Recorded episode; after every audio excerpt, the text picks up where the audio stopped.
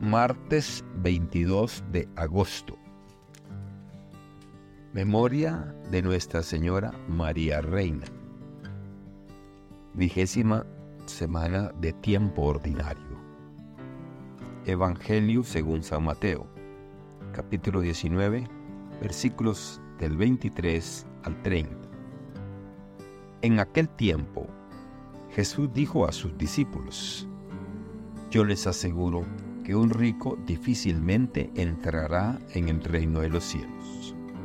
Se lo repito, es más fácil que un camello pase por el ojo de una aguja que un rico entre en el reino de los cielos.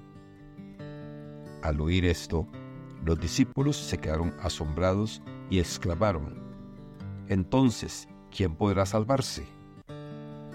Pero Jesús mirándolos fijamente, les respondió, para los hombres eso es imposible, mas para Dios todo es posible.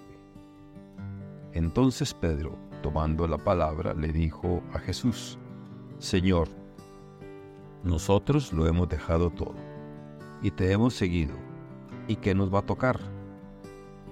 Jesús les dijo, yo les aseguro que en la vida nueva, cuando el Hijo del Hombre se siente en su trono de gloria, ustedes los que me han seguido se sentarán también en doce tronos para juzgar a las doce tribus de Israel. Y todo aquel que por mí haya dejado casa, o hermanos o hermanas, o padre o madre, o esposa o hijos, o propiedades, recibirá cien veces más y heredará la vida eterna. Y muchos primeros serán últimos, y muchos últimos primeros. Palabra del Señor.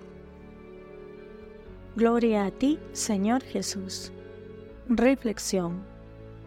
El tapiz de la historia sagrada es rico y variado, pintado con personajes y acontecimientos que, aunque distantes en el tiempo, encuentran resonancia en la vida contemporánea.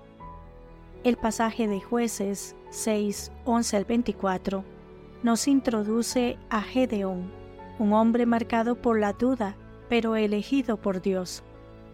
A pesar de sus temores y su percepción de sí mismo como el más insignificante de su clan, es llamado a liberar a Israel.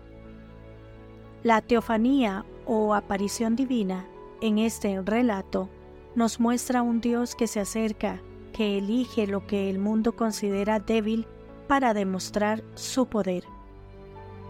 Por otro lado, en Mateo 19 del 23 al 30, Jesús reflexiona sobre las dificultades que los ricos enfrentan al tratar de entrar al reino de los cielos, enfatizando que con Dios todo es posible.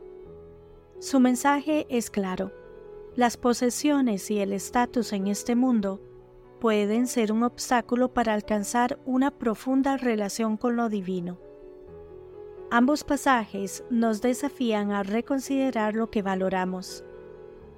En esta sociedad moderna, donde a menudo se busca el poder, el reconocimiento y la riqueza, estos textos nos recuerdan que el reino de Dios opera con una lógica diferente.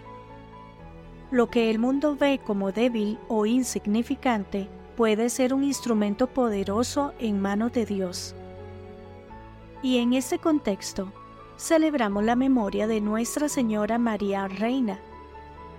María, una joven humilde de Nazaret, se convierte en la reina del cielo y la tierra, no por riqueza o por poder, sino por su humildad, fe y completa entrega a la voluntad divina.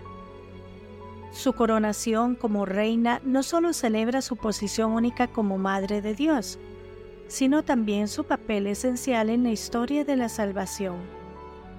María, al igual que Gedeón, aceptó la misión que Dios le encomendó a pesar de las incertidumbres y miedos. En ella vemos la culminación de las enseñanzas de Jesús en Mateo. La grandeza en el reino de los cielos no proviene de la riqueza o el poder terrenal, sino de un corazón humilde y dispuesto a servir.